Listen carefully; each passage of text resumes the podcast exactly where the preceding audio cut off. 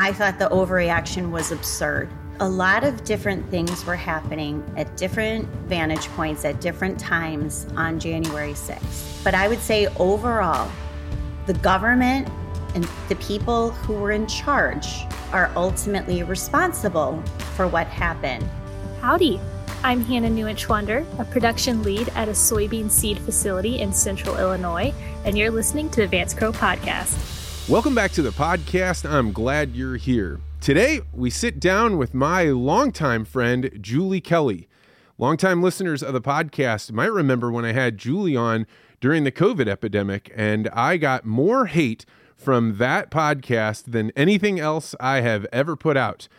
After having Julie on, people talked about how could I platform this person, um, that I was a eugenicist, that uh, many of the things that she was saying were totally off the rails. But if you go back and listen to what she was talking about during COVID, I dare say she was even more prescient than Alex Jones on a lot of things. She knew about what states should be doing to stand up for themselves, pushing back on a lot of regulation. It is a fascinating interview.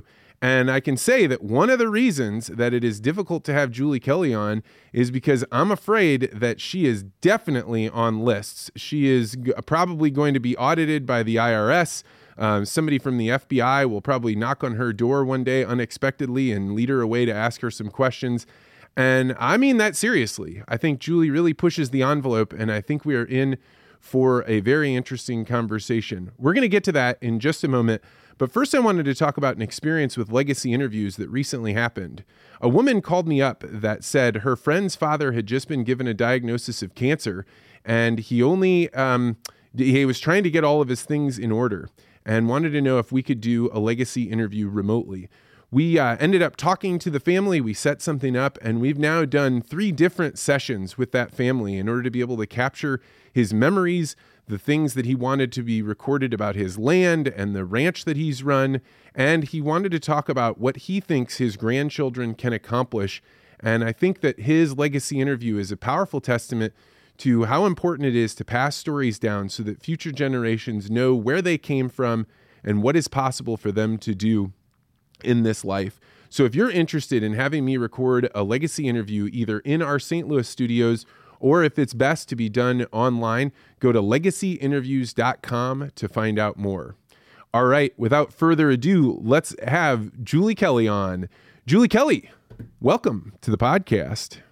Hey, Vance. I, I think I was trying to remember the last time that we did talk, and I think it was during the early stages of COVID. Oh, yeah. It was during the lockdowns. I'm glad you brought that up. Yeah, you were talking all about That's how, right. like, uh, because at the time there were there were Florida was talking about blocking their state from people coming in, and then you were down there, and there weren't mask mandates, Mm-hmm. and I remember you were sitting um, outside, and there was like an open air, and you're like, people are moving around in Florida, unlike other parts of the country, and it was something that people had just not seen online. The regular news was not Right. portraying this. And I think that that's actually where you really fit is where the news is not talking about uh, what's going on in the world. And uh, one of the most important stories that you've been shedding light on is the uh, Michigan Governor Whitmer uh, kidnapping plot started by the FBI. So to start off, maybe if uh, somebody had not heard at all about this, how would you even explain this crazy situation? Right. So this sort of has percolated as an issue, at least in the Republican presidential primary, because as you know, Vivek Ramaswamy has brought this up and he brought it up to a CNN reporter uh, who really fought back on the idea that it was an FBI entrapment scheme. Well, of course, we know now, um, and especially in light of what the FBI is capable of, and you and I will talk about that, I'm sure, especially related to January 6th, is that what the FBI did is concoct a kidnapping assassination scheme for Gretchen Whitmer and the governor of Virginia, Ralph Northam, who Donald Trump at the time after lockdowns like April, May of 2020 was starting to say, you might recall, liberate Michigan, liberate Virginia.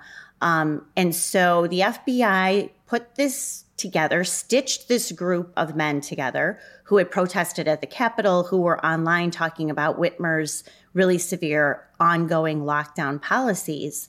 And the FBI ran at least a dozen informants, known as confidential human sources, into this group, lured these men into this trap.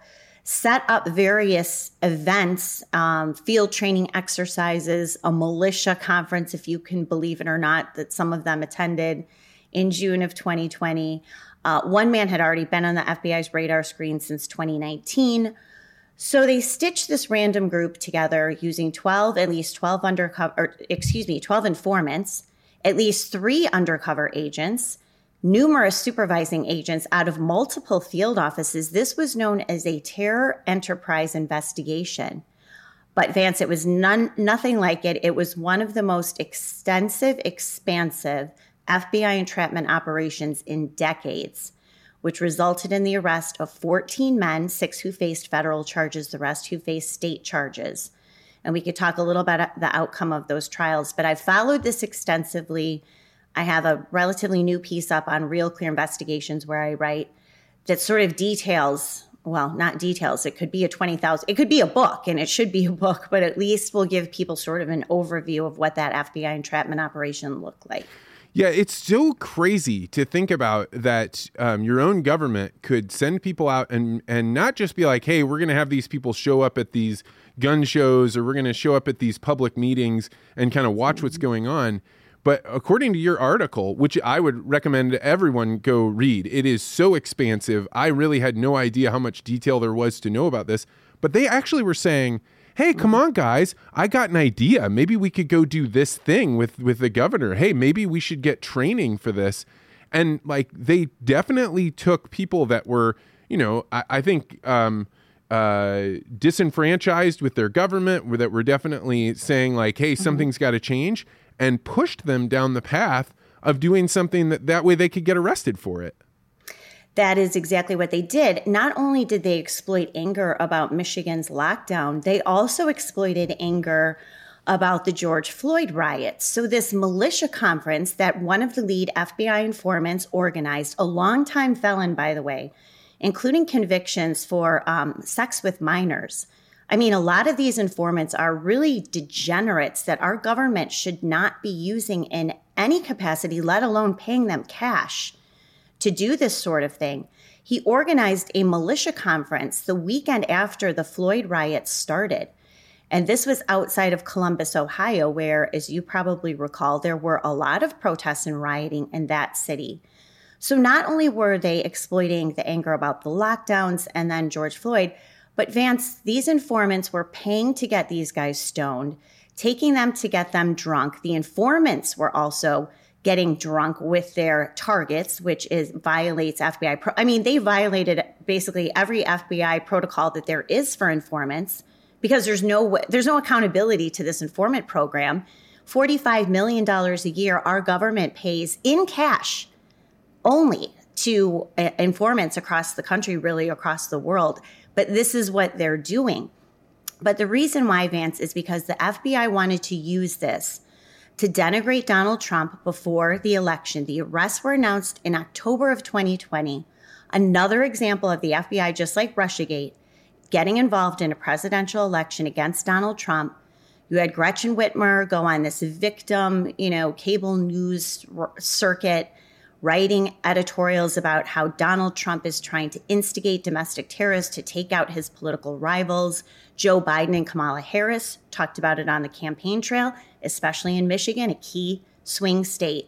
This was all orchestrated and the timing executed by the FBI to make this really a key campaign issue the last month before Election Day. So, who knows how many votes were swayed, especially in Michigan? Because this was such a big story there. And now, as the trials commenced, and this is really the most important part, you had state and federal trials. Half the men who went on trial were acquitted, found not guilty amid this FBI entrapment scheme. Two men were convicted after a second trial, which I talk about in my article and other reports. A second trial in Michigan where the judge really did everything he possibly could to help the DOJ get those convictions after a second trial. So, this is a huge defeat for the government. And the reason why is because these jurors saw right through this FBI entrapment scheme. The two men convicted at the federal level, now that's on appeal. Uh, those appellate briefs have been filed on both sides. And uh, the government and the defendants have asked for oral arguments. So I'm hoping that that will, you know, take place sometime, perhaps this summer in Michigan.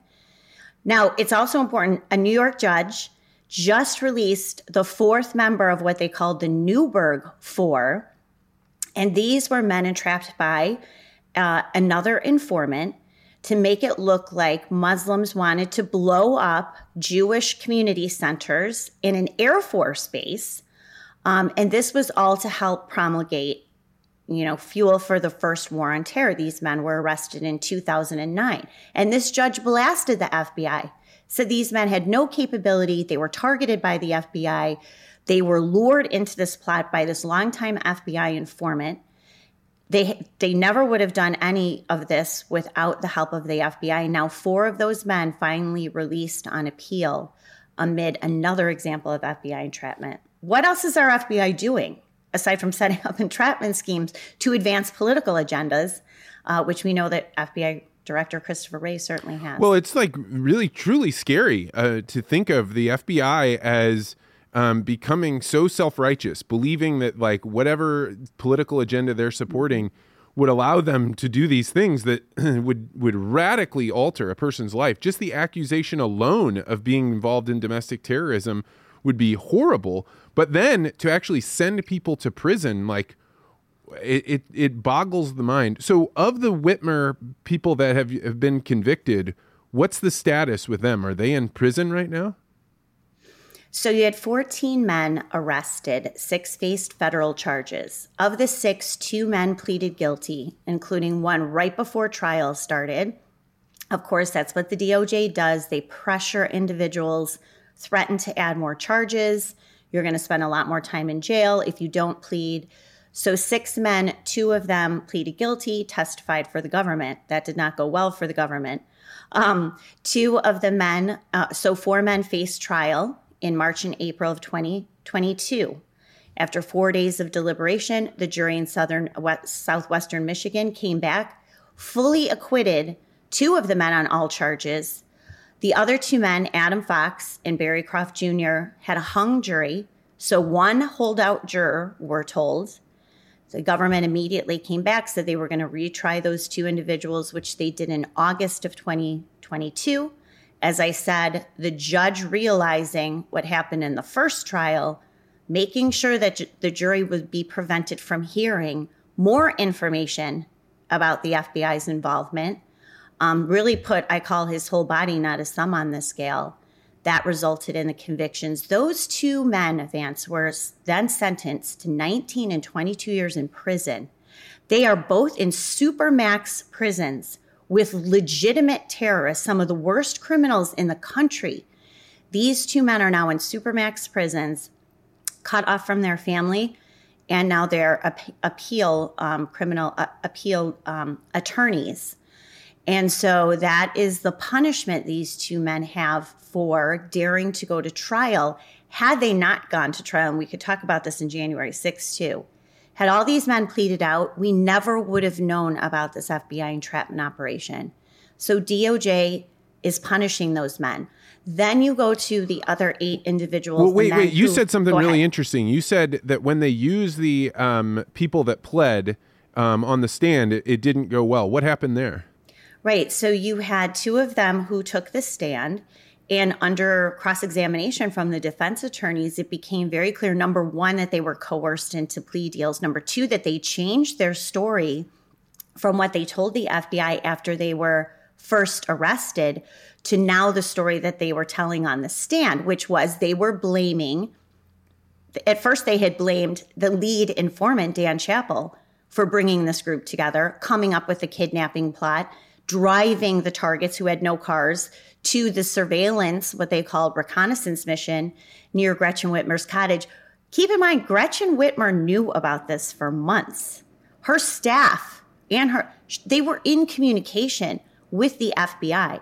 They allowed pole cameras to be installed around her property so they could capture evidence as the FBI informants and undercover agents drove these guys to her summer cottage, which was supposed to be the scene of the kidnapping crime. So she knew about it too. She was never in any danger. Um, except that these FBI informants really could have t- taken this to a whole different level if they were dealing with men who really were capable of doing something like this, which they weren't. Anyway, the two men who pleaded had changed their stories. The defense attorneys basically busted them for changing their stories, getting sweetheart, you know, sentences in exchange for their testimony. Obviously, the jurors did not believe the two men who then um, were government witnesses. In the second trial, Vance, the uh, the judge actually limited cross examination of one of the government witnesses, one of the guys who pleaded guilty. That is now part of the appeal of um, Adam Fox and Barry Croft Jr.'s conviction. So I know it sounds complicated, but I always say until you understand what the FBI did in the Whitmer Fednapping hoax, I call it, you cannot possibly come to terms with what the same department did related to the events of January 6th. So it's just such a useful backgrounder, I think. Well, as I hear this, you know, my, the the little voice in my head says, "Okay, maybe some of those guys weren't guilty, but were there some that were preparing to do this? Do you do you have any sort of sense that some of these guys are not good people that that the world is better having locked them away?" Well, you know, that's always the argument and I think it's a very legitimate question. I mean, I've said, you know, some of these guys are not exactly the guys that you would want living next door to you. Um, but they're extremely passionate. They were very passionate against the lockdowns. Um, you know, but by August of 2020, this group was splintering because they really didn't get along. They really thought that Barry Croft Jr., who was the oldest one involved, who had been on the FBI's radar for a while, saying anti government, um, anti authority posts on social media, so they were starting to kind of fall apart. Well, then the FBI runs in more undercover agents, including an alleged explosive expert. And get this, Vance, in September of 2020, the FBI is desperate to keep this plot together. They run this other undercover agent in. He is the explosives expert. He says, I can get you the material. We could build a bomb. We're going to blow up the bridge outside of her cottage so the police can't get there. We're going to kidnap her. We're going to get this Vance, put her on a boat in Lake Michigan in October of 2020. These guys didn't even have like a house to live in. I mean, some of them, Adam Fox was homeless living in the basement of a vacuum repair shop in Grand Rapids. They're going to put her on a boat in Lake Michigan in October. That would be a good trick. We're Midwesterners. We know how that's cold. impossible.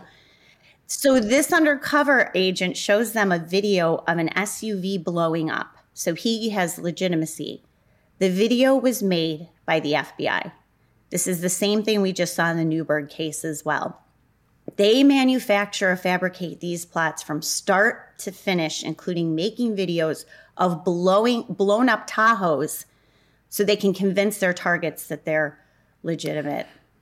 It's a crazy I mean, it's story. so crazy. And it's one of those things that as I hear you say this, you think if they're willing to do that, then what else would they be willing to do? As you've done the stuff with the the Whitmer kidnapping, all the stuff you did around January 6th, are you worried that somebody's going to knock on your door and, and take you away for questioning? I mean, I think anyone who is out there vocal against this government, especially Department of Justice, uh, surely is under some sort of surveillance. I'm I'm quite sure that I am, and all the journalists and other you know, influencers on social media who not just cover my work, but ask a lot of other questions, whether it's about COVID. And now, to your point, what we talked about earlier, all of what we were told at the beginning was a lie. Uh, you know, the whole origins of it. The now Anthony Fauci comes out and says, "Oh, six feet of social distancing. We never really knew where that came from." um, you know, masks, vaccines, everything. So anyone who challenges this government, this regime, the Democratic Party, and certainly the administrative state, which really is in control, uh, you are going to be on a list. So we kind of joke around my house, like what our escape route is if the FBI is not escape route, but you know, my my husband's like, okay, we have to protect the dogs. Like, what are we going to do with the dogs? so we kind of joke about it, but we know what this FBI and this government. We saw it with social media in 2020, as you know, where the government was in cahoots with big tech to suppress information about the Biden family uh, to suppress information about um, you know possible voting fraud and so this is This is nothing new. And unfortunately, it's accelerated because no one has paid a price for unlawfully, uh, the government unlawfully being in cahoots with especially private interests to suppress free, free speech and political activity. Yeah, and it's wild that the media, the more I guess more traditional media, maybe we should just say that that you are the media. Um, but the traditional media isn't at every single turn saying, "Excuse me, um, all right, who was the person that made the six foot designation and told everyone this?" Okay, and at what point did you guys find out that they're that uh, that this was not actually scientifically backed. Okay, and who said this thing about the way masks work? Okay, and why aren't we bringing all of those people up and at a minimum recording how it happened? But more than likely, why aren't they being prosecuted? No one in everyday life gets to make mistakes on that level and not pay a price for it. And yet the media isn't calling anybody to task, and there's no uh, you know report or trial or anything about the people that that did these really crazy things to American culture. It's so frustrating, Vance. And I think it, you know, especially what happened with COVID and the lockdowns and Anthony Fauci and Deborah Birx and their bogus data, which I think was something you and I talked about initially, these models that were being created based on untested data um, that no one knew the validity. It was coming out of China and then Italy. Well, you know, you've been in the scientific community your entire professional life. You don't just take data like that, plug it into some made up model, and then say, oh, we're going to have 2 million dead of COVID. You don't take what was really an eighth grade paper about the benefits of staying six feet apart during some sort of pandemic and turn that into federal policy that resulted in the destruction, permanent destruction of businesses and other venues. Certainly, our children still paying the price for schools being shut down, grade schools, high schools, and certainly universities still paying the price. Now we're seeing the results of that. How far behind American students who were already behind are now so much further behind. And then you have the gall of someone like Randi Weingarten pretending that they never authorized the shutdown of schools? Of course you did. You have all of these experts now who the media, to your point, unflinchingly echoed what they were saying, did no deep dives into the alleged data science that we were told, which was all bogus. Um, and now these same people are backing away. And the real frustration is who is going to pay the price? Anthony Fauci should be in jail. So should Deborah Birx. You talk about a conspiracy to defraud the United States, like a charge that Donald Trump is facing for January 6th. These people, evil people, intentionally lying to the American public who trusted them and resulted in so much catastrophic permanent damage. I have compared it to uh, one of the worst decisions, and I blame Donald Trump for this too one of the worst decisions outside of declaring war, what happened early in 2020, and the people that we put our trust and really control of the American economy and everything else in. These total liars and frauds and scam artists. Yeah, I mean, control is a- absolutely right. Like, we allowed so much of the local decisions to be made by this like giant federal government that was saying what you could and couldn't do.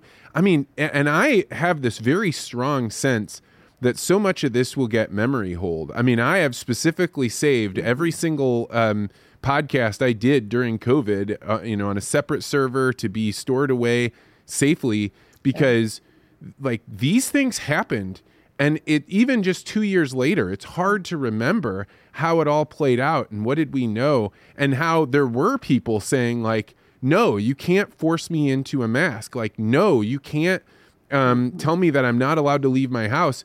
And yet the insane numbers of people, like the things that people said to me on Twitter when I would say, I don't want my daughter to only see adults with masks on. I'm not going to do this. I mean, the things that people said to me were some of the grossest, darkest things I'd, I'd ever, you know, they're cheering on the tyranny. And so if we don't have a, a record of us going back and saying, all right, you need to pay a price for your tyranny, then it will happen mm-hmm. again. And I think that that is how a lot of people feel. And I was with you, as you know, from day one. I think my first article opposing the initial 15 days to slow the, it was March 19th of 2020.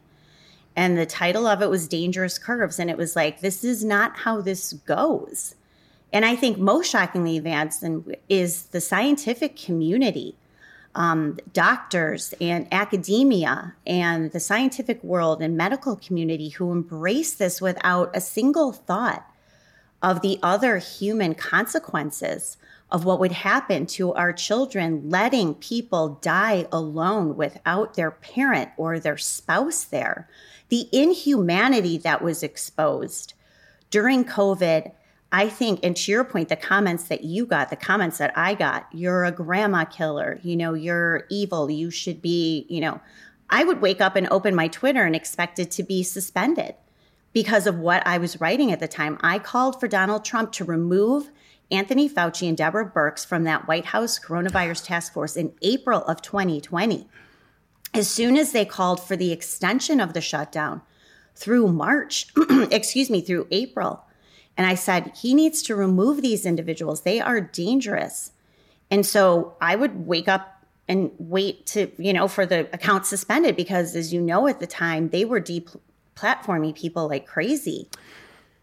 And then when I started challenging the masks, especially the vaccines, that too. So thankfully, now with Elon Musk in control, we don't have to worry on the right about having our accounts shut down because we're saying something contradictory.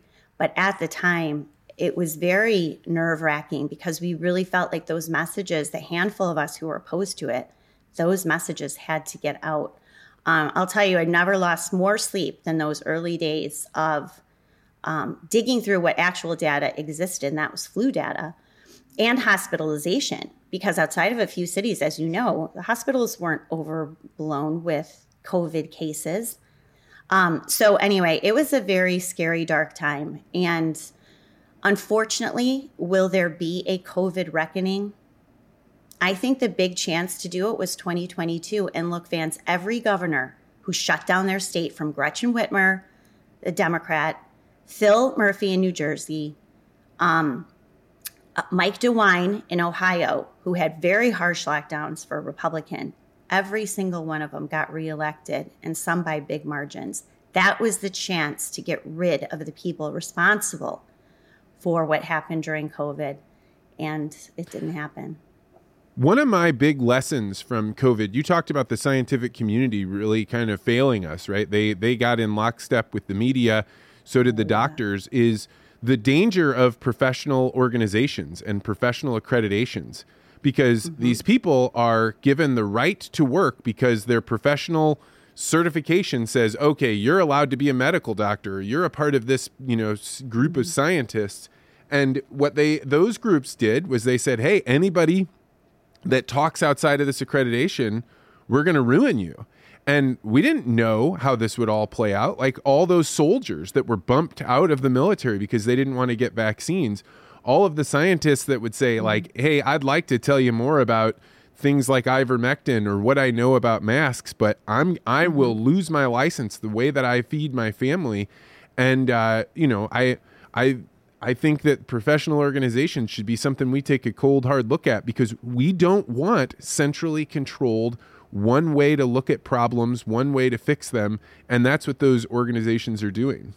I think that's such a good point. And that is something that I think um, at least Congress or state legislatures can look at where this grant funding went, what their support is of these professional organizations, whether it's tax exemption or whatever. But when you have medical, powerful medical groups, I think it was the uh, obstetrician group that came out and recommended that pregnant women get an untested vaccine and they pushed that. And now we see what happened. I mean, that to me was the height of irresponsibility, recklessness. And then I think it was the Pediatrics Association that came out and said children uh, two years old and older should be getting these experimental vaccines. How in the world can they possibly look at themselves in the mirror not knowing? And now you see these health, um, concept, you know, health problems that people are having, especially young people.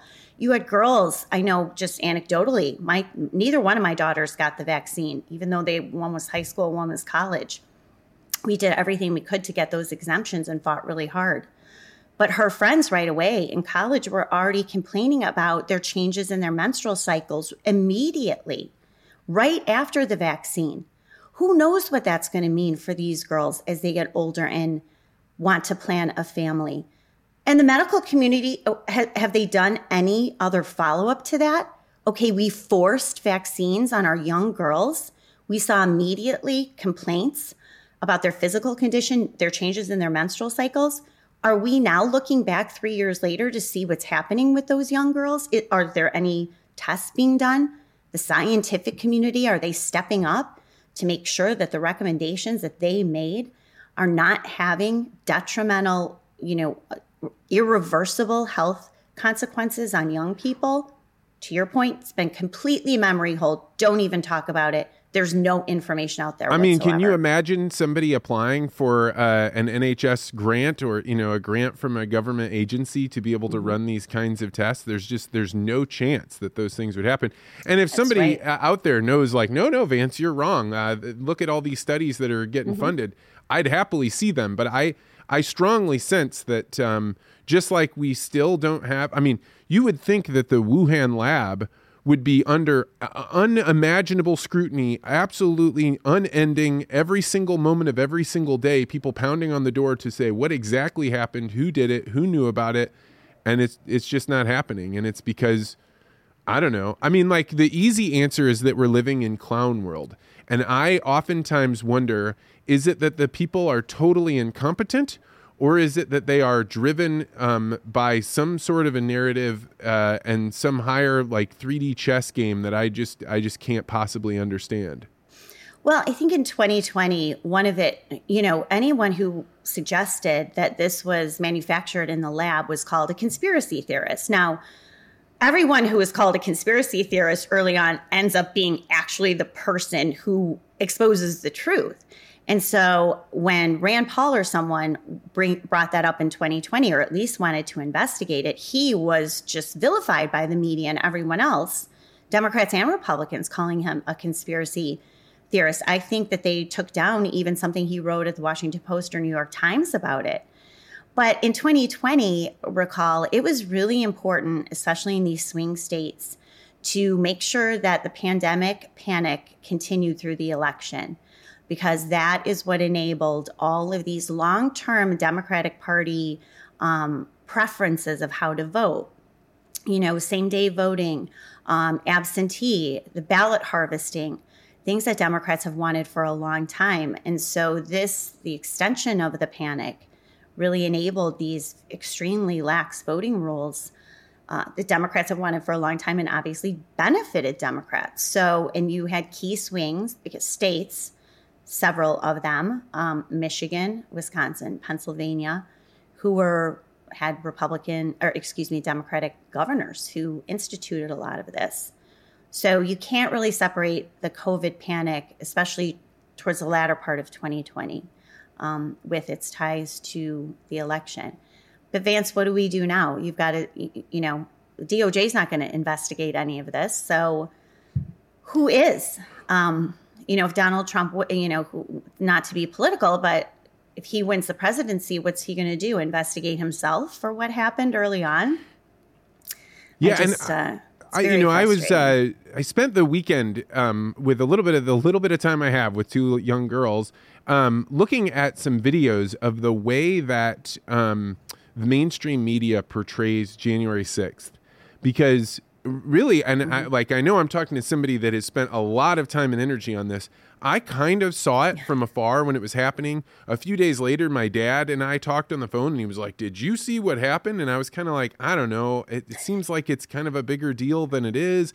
But then i watch these videos mm. and they're of huge throngs of people beating police with batons and people spraying stuff and banging on the doors g- give me a rundown now that you've spent so much time and maybe give a little bit of background on how much time you have put on this. What what happened on January 6th and how is it that there is so much footage that makes those people look like they really were banging on the doors and about ready to take down the Capitol. So I always say January 6th, a lot of different things were happening at different vantage points at different times on January 6th. Um, but I would say overall, the government and the people who were in charge are ultimately responsible for what happened. And in terms of what I've, how much time I spent, Vance, I have no idea. I mean, I was watching it on that day. I thought the overreaction was absurd. Um, I was very suspicious that all of a sudden everyone from Joe Biden to lawmakers to the media to George W. Bush were issuing statements calling it an insurrection. That that was crazy, especially in light of all the violence we had seen throughout 2020, the second, especially in Washington D.C. So I immediately thought it was so overblown, such an overreaction, and it just didn't add up. That's just not how Trump supporters, who had had all of these rallies, including November and December in Washington, they were the ones being attacked by BLM and Antifa rioters in the streets. I mean, young families being assaulted by these by these protesters or rioters, whatever you want to call them. So it just didn't add up to me. But I think right away, when you're tipping off, like we just talked about COVID lockdowns, the first lie that was told was that a Capitol police officer had been murdered by Trump supporters bludgeoned to death with a fire extinguisher. This is the Brian Sicknick story. That is what the New York Times wrote in on January 8th, 2021. And right away, I'm thinking, and this went viral, you know, then everything changed to the alleged murder of Brian Sicknick. No one was talking about the four Trump supporters who died that day, including Ashli Babbitt, who was shot at near point blank range by a Capitol police officer. This very successfully, within 48 hours, shifted the whole focus of the story to Trump supporters bludgeoned to death a Capitol police officer. Well, I'm thinking, I'm already watching, I was already immersed in it. There's video everywhere. If a Capitol police officer was being beaten to death with a fire extinguisher, we would have seen it. This is the most photographed, recorded event in American history. The Department of Justice says this in their court filings. There's no video of this? So then they kept overblowing it, and then they laid Brian Sicknick in state, a very rare honor. Um, you know, Joe Biden and Jill Biden went to the ceremony. He's eulogized by Nancy Pelosi and Chuck Schumer.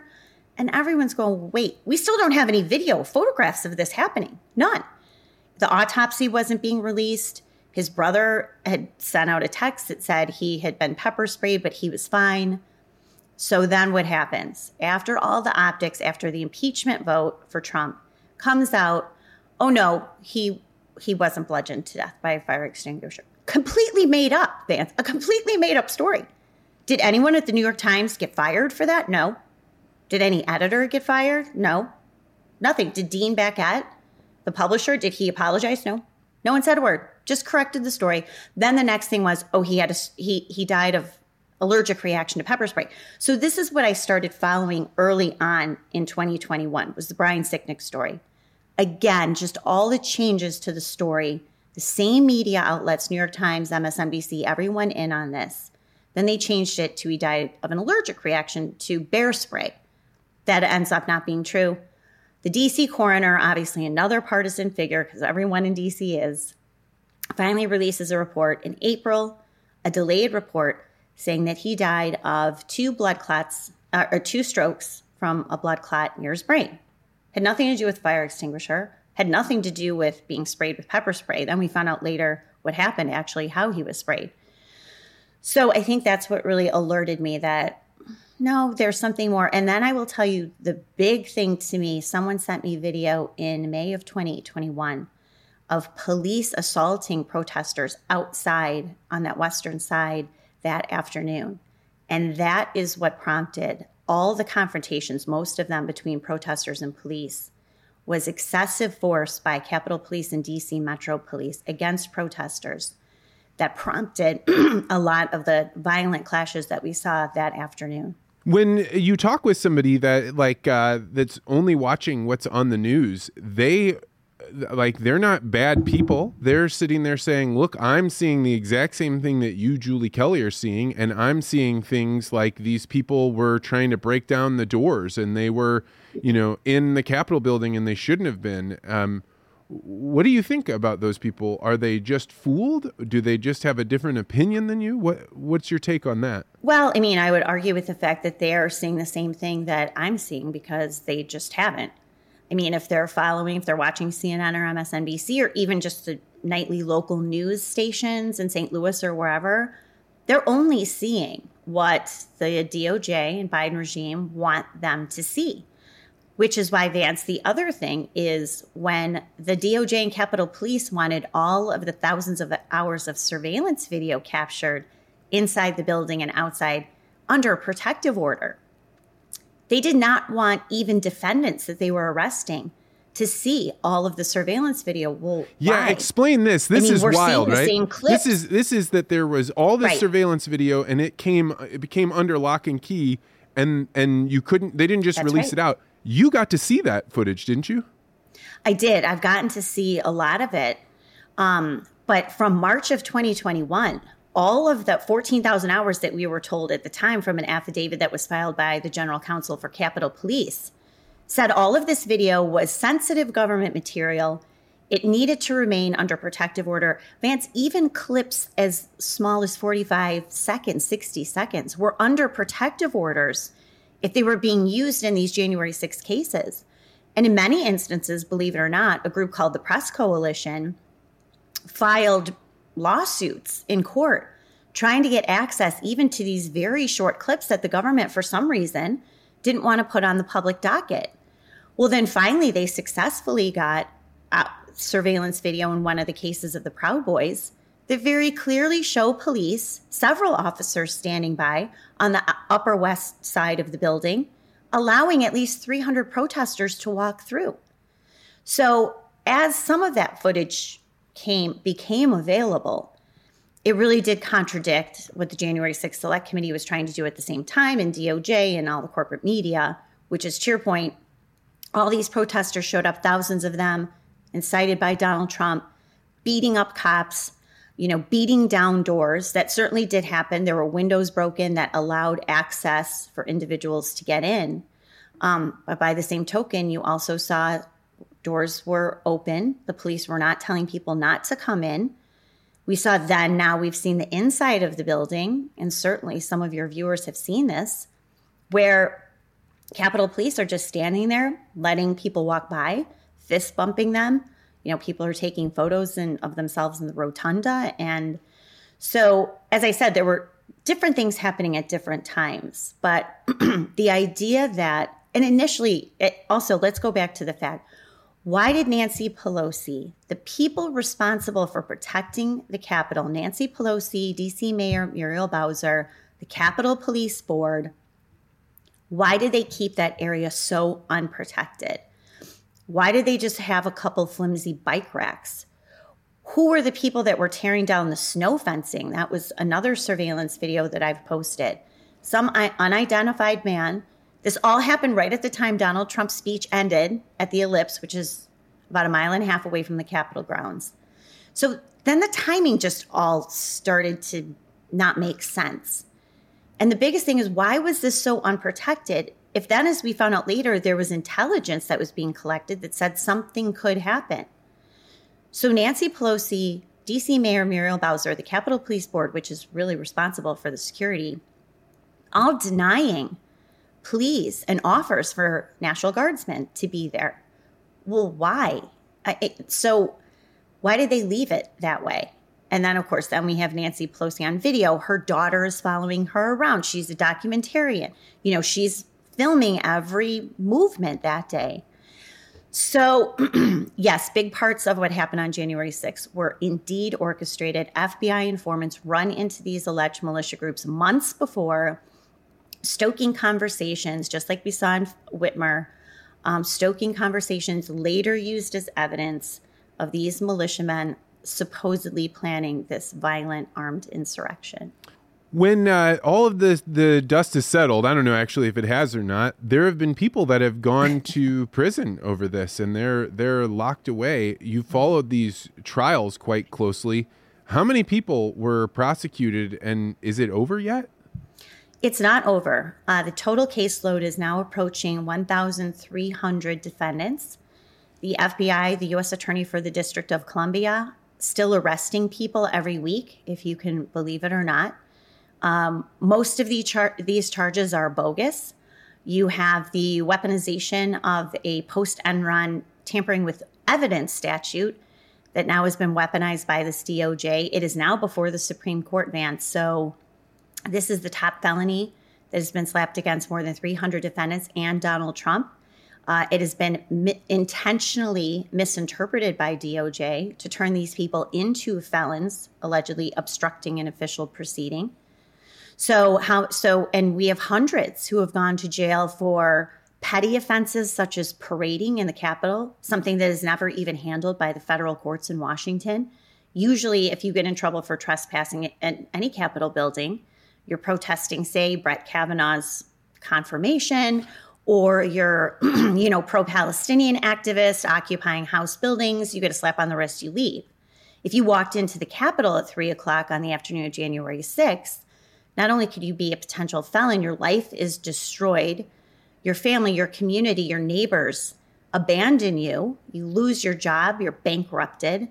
I mean, this is the fate of what's happened to these people because they have been called domestic terrorists by everyone from Joe Biden to Chris Wray, Attorney General Merrick Garland, and certainly the national and local press. So hundreds already sentenced parading, the obstruction felony, um, assaulting police officers, seditious conspiracy. This is the charge that um, several members of the Proud Boys and Oath Keepers have been convicted on. So when people like Elise Stefanik or Donald Trump call them political prisoners or hostages, it is true. Because these charges have never been used in this way seditious conspiracy, obstruction of an official proceeding, parading in the Capitol, just for a few that have never been applied this way. And then long, harsh prison sentences that are attached to those convictions or plea deals. And then DOJ coming and asking judges and getting it domestic, or excuse me, terror enhancements for things like shaking a metal fence. Well, you attempted, you tried to destroy government property in pursuit of seditious conspiracy. So we're going to add time under terror enhancements. These are all things that were targeted, created during the first war on terror. These are scented terror enhancements that were applied to the blind sheik and his crew, not a proud boy who shaked a temporary metal fence outside of the Capitol. Well, and anybody that that has been that, that has, I, it's so funny because I think of all the riots and the and the burning and the, all the stuff that mm-hmm. happened around the time when Trump was elected, and and then afterwards, George Floyd and and um, mm-hmm. and anybody that's even watching that has to say like, well weren't they like throwing Molotov cocktails over fences at at federal buildings in Portland? Like, were, didn't they like light entire mm-hmm. blocks on fire? You know, like why why is this like? And mm-hmm. I think people like me, and I probably just continue to have naivety about all of this, are like. You can't be blind to this. This this must be an intentional or, or willful way of of uh, choosing who you're going to which disruptioner are you going to go after? Well, the biggest comparison I have is what happened in Lafayette Square in May and June of 2020. So the biggest comparison is you had rioters, BLM, George Floyd rioters at Lafayette Square, which is public property. You had them attacking federal police officers, which is charges that Jay Sixers face, Park Police and Secret Service. You had them trying to scale the fence of the White House. If you'll recall, the White House was sent into lockdown Memorial Day weekend when these protests started. And to your point, assaulting police, trying to scale the fence there, they had to add more barbed wire and fencing around the White House. And this lasted for days. This didn't last for three hours on a Wednesday afternoon. This lasted four days. Hundreds of police officers who were injured hit with firecrackers, hit with motor scooters, hit with frozen water bottles. This was what Antifa and BLM were doing to police across the country, but certainly in Washington. What happened to those rioters, Vance? The same DC U.S. attorney who is now now threatening on January 6th, the three year anniversary, threatened to round up more people who were just standing on public property outside the Capitol on January 6th, promising to round up thousands of more. The same DC U.S. Attorney's Office dropped all charges against the Lafayette Square rioters, and helped settle a civil lawsuit that the rioters filed against police, against the two police departments, and the DC U.S. attorney blamed police for being too aggressive against those rioters. All charges dropped, far more dangerous, a legit insurrection because they were trying to scale the walls and get to the president of the United States, not enter a building that had been evacuated at 2:20 in the afternoon. So that is the double standard, I think. Whether you see those images on January 6th and you want people who assaulted police to be punished to the full ex- extent, or you want people who smash windows or open doors, you want them punished. What really upsets people is seeing this double standard. We just got more news of BLM settlement. I think, I don't know if it was, maybe it was Seattle. You have all these major cities entering agreements to lawsuits and, and settling and giving these rioters money. But then you've got someone who walked into a public building peacefully, you know, high fiving a, a, police officer, and they're thrown in the slammer for for month, er, months and years after their lives are already personally and professionally destroyed. So when they say that there is these are political prisoners, they are because they are being treated far differently than the protesters and things that we saw just months before January. 6th. I talk about it all the time on on the podcast about how um, afraid I am of mob action, and I think everybody got to see that mm-hmm. very clearly with with what happened around BLM riots and and you know just when you get a group of people together and they feel like injustice is going on, you can't control them. They they will they will burst out. I uh, I now think about what's going on at the border of Texas and how the governor, after three years of complaining to the Biden administration, saying he, he wanted them to do something about it, finally said, "No, we're gonna we're gonna take care of this on our own." Now we're seeing the country split up, and you start to have people say, um, "I am mm-hmm. with the Texas government," or "No, I'm with the federal government." I know this is not something you are focused on. You're you're um, on other issues, but as you look at this, where do you think this is heading? I mean, it could really escalate um, to a point where I think some Americans have suspected all along that this was going to go. That you have such a complete dearth of trust in every government institution. We've been lied to and misled so much, as we've just talked about just in the past few years. And now you have an administration that is intentionally putting this country at deep risk and preventing governors and mayors from protecting their own citizens and stopping this influx of people who we don't know. And of course, as you know, this is spilling over, this isn't just Republicans. You have Democratic mayors in major cities saying we we can't handle this. Oh, we're a sanctuary city. Hate has no home here. Coexist, whatever. Then all of a sudden, you have these busloads of people coming in, overrunning all of their public services, putting their own residents at risk. Um, and so this is not just a partisan Republican issue, um, but to have this administration, to have um, Secretary Mayorkas, to have the press secretary continually bald face lie to the American people that the border is secure and that this poses no national security threat. Um, you know, the, the American people see what's happening before their very eyes. And you know, I think naturally, instinctively, we want to help people who are fleeing um, poverty and oppression. But when you see the makeup of the individuals coming in, these are not families. These are not mostly young children. And that doesn't even address the child trafficking and drug trafficking real crisis that's happening there. But these are young men. And we already know that there are people who are on the terror watch list who have been allowed into this country. So states have a right to defend themselves. Um, the Supreme Court, for now, this was a temporary uh, vacating of, of an injunction. Not really sure where that's going to completely end up. But the idea that states have to abide by what the Democrats and Joe Biden want, which is this influx of immigrants who they hope to eventually turn into Democratic Party voters, um, you know, this this really could get to uh, a dangerous level. Of course, I hope that's not the case, but if it is, is that what your sense is? So, is, so I guess two questions here, right?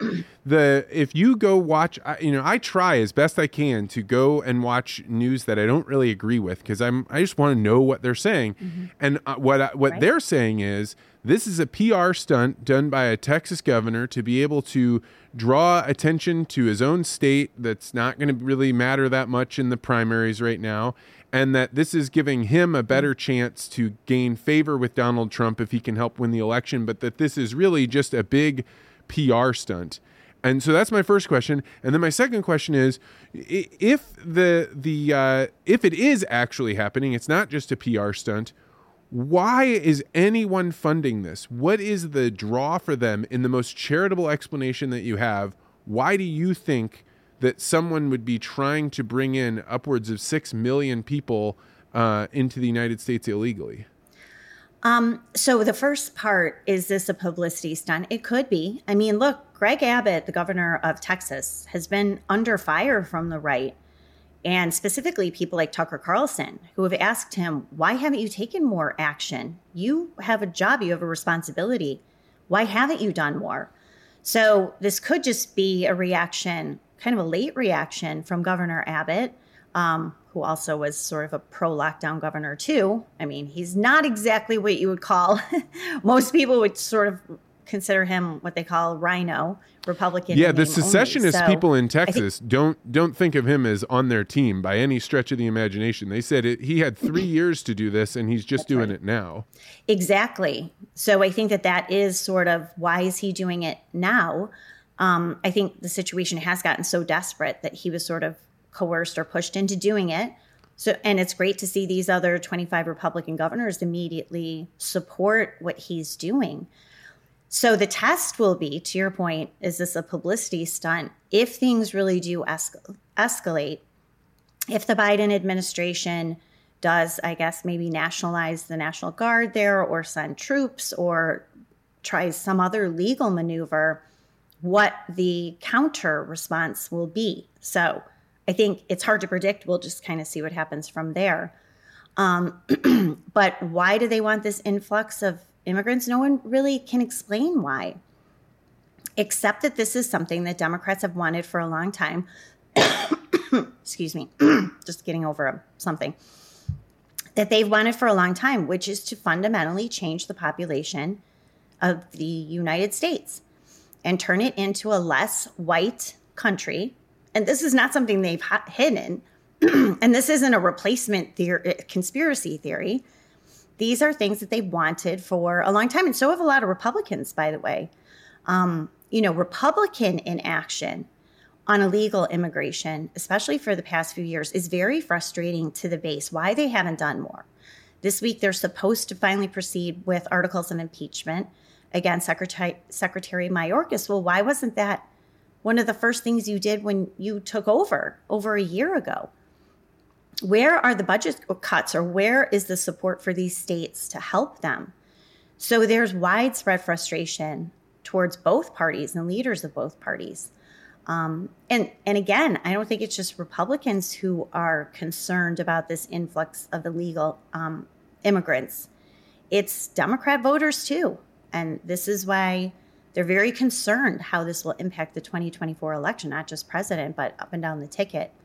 If something dramatic doesn't happen to cut off this stream, um, and the unknown people, the drugs, the child trafficking, human trafficking, et cetera, all the things that we know that are happening because of this open border. Well, it'll be interesting to see what happens if uh, if the the cartels or whoever is escorting people over, if they move from the Texas border over to Arizona or California, and um, you start to see those states have to deal with their population saying, what are we going to do with 40,000 more um, illegal um, immigrants here in Phoenix? Or what are we going to do with them in San Diego?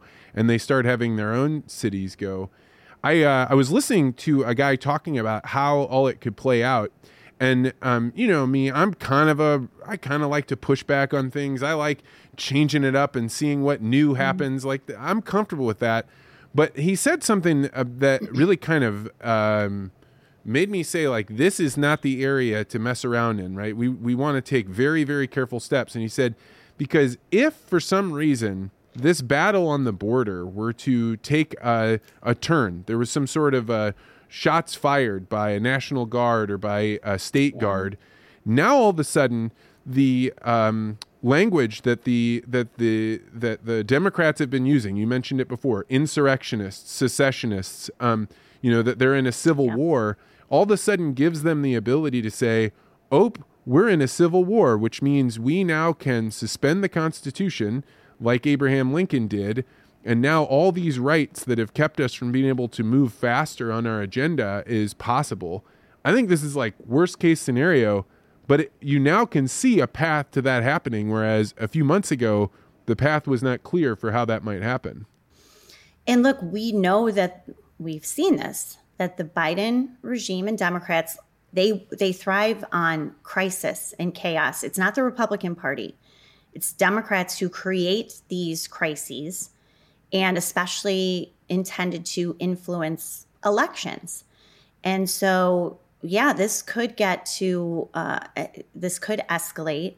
Um, and to your point, what happens if there are shots fired? You know, what happens if there are National Guardsmen or Border Patrol or just individuals who are showing up there to help secure that border? Um, what happens then? And would you put I've I've covered this this regime and the DOJ, especially in these agencies. Would they stop at anything to get what they want and stay in power? No. They they respect no boundaries. They certainly don't respect the Constitution.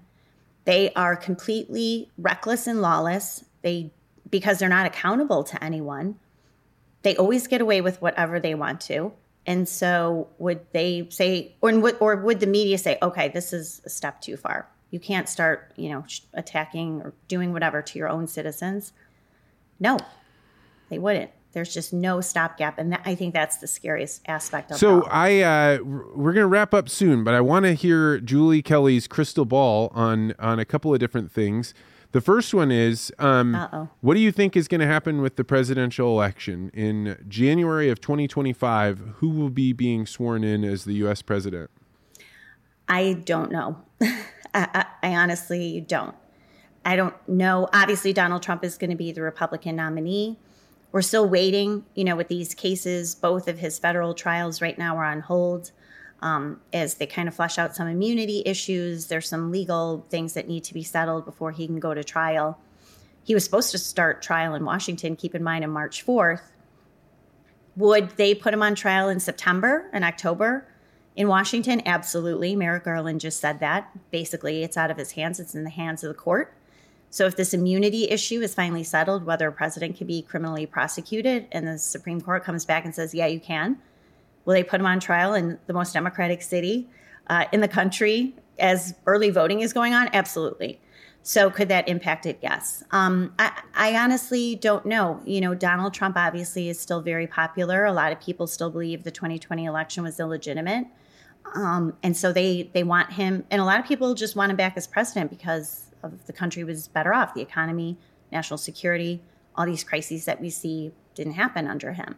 So that's why he still maintains such popularity uh, in the Republican Party. Joe Biden right now is extremely unpopular. I think he, he's at um, historic lows for approval of his presidency. But will that unpopularity and anger about what's happening translate into needed votes for Donald Trump? I don't know. You know that people who hate Donald Trump uh, want him behind bars. They're not going to change their mind because you know inflation is high, or you know they're, they're they're not. So there's such an entrenched opposition on both sides.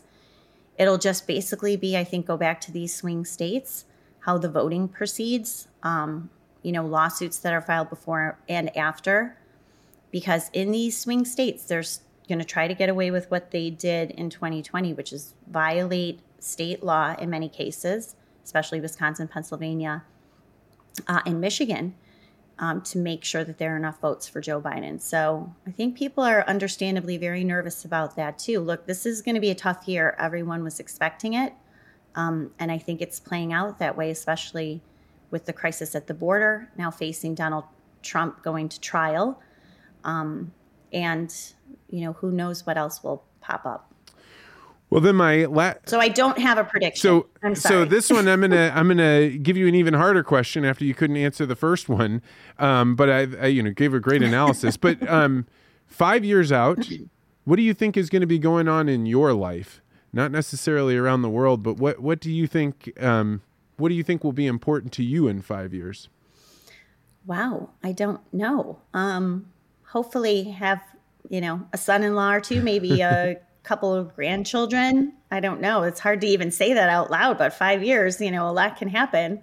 Um, so personally, you know, just obviously hoping for the best for my family and myself. Um, but as far as the country, really hoping that in five years we're really starting to roll back, um, you know, the destruction, destructive elements in our government that really want to fundamentally, radically change what this country is what our people are about, our laws, our traditions, everything else. So I'm really hoping five years from now, we kind of look back and say, you know, those of us who were fighting and wanting the truth and defending those who needed it, that we had the outcomes that we were hoping for. Um, whether that happens again, I don't, I don't have an answer um, because I know these powerful interests you know, I've seen them in court. I see what these prosecutors and judges this government is capable of doing. Um, their lack of humanity, as we talked about with lockdowns. Um, in some ways, they're sadistic uh, impulses where they enjoy people suffering. Um, that's, I think, my biggest uh, angst of following January 6th. But let's hope that all of this at the end of the day is a successful exercise in salvaging our country and rooting out these really bad people who have wanted to destroy it for a very long time. Well, that was a fantastic answer, Julie. If people wanted to read more of your stuff, um, follow what you're doing, where where should they go? Well, Vance, it's so good to talk with you. As you said, we've been friends a long time. We go way back. I'm so proud of your success, and now you're a dad, and you know it's so great to see everything that's happened to you. You so deserve it. So, um, so my work can be found at Substack, Declassified with Julie Kelly. I also write for Real Clear Investigations, so I've got some pieces up there, including the Whitmer piece. Um, I'm on Twitter, X a lot, Julie underscore Kelly too. I have my own podcast, Happy Hour with Liz. So, um, but those are the main places where you could find my work and my reporting. Well, I am so glad I get to hear you on Mark Reardon's show every now and then talking about what's going on. And right. uh, I have just watched you go from being a woman that was wondering why people were against GMOs to now putting out information that I think actually puts you in, in actual real danger. And I'm grateful that there are people that stand up for their convictions in that way. So thank you so much, Julie, for coming on. Thanks, Vance. Great to see you.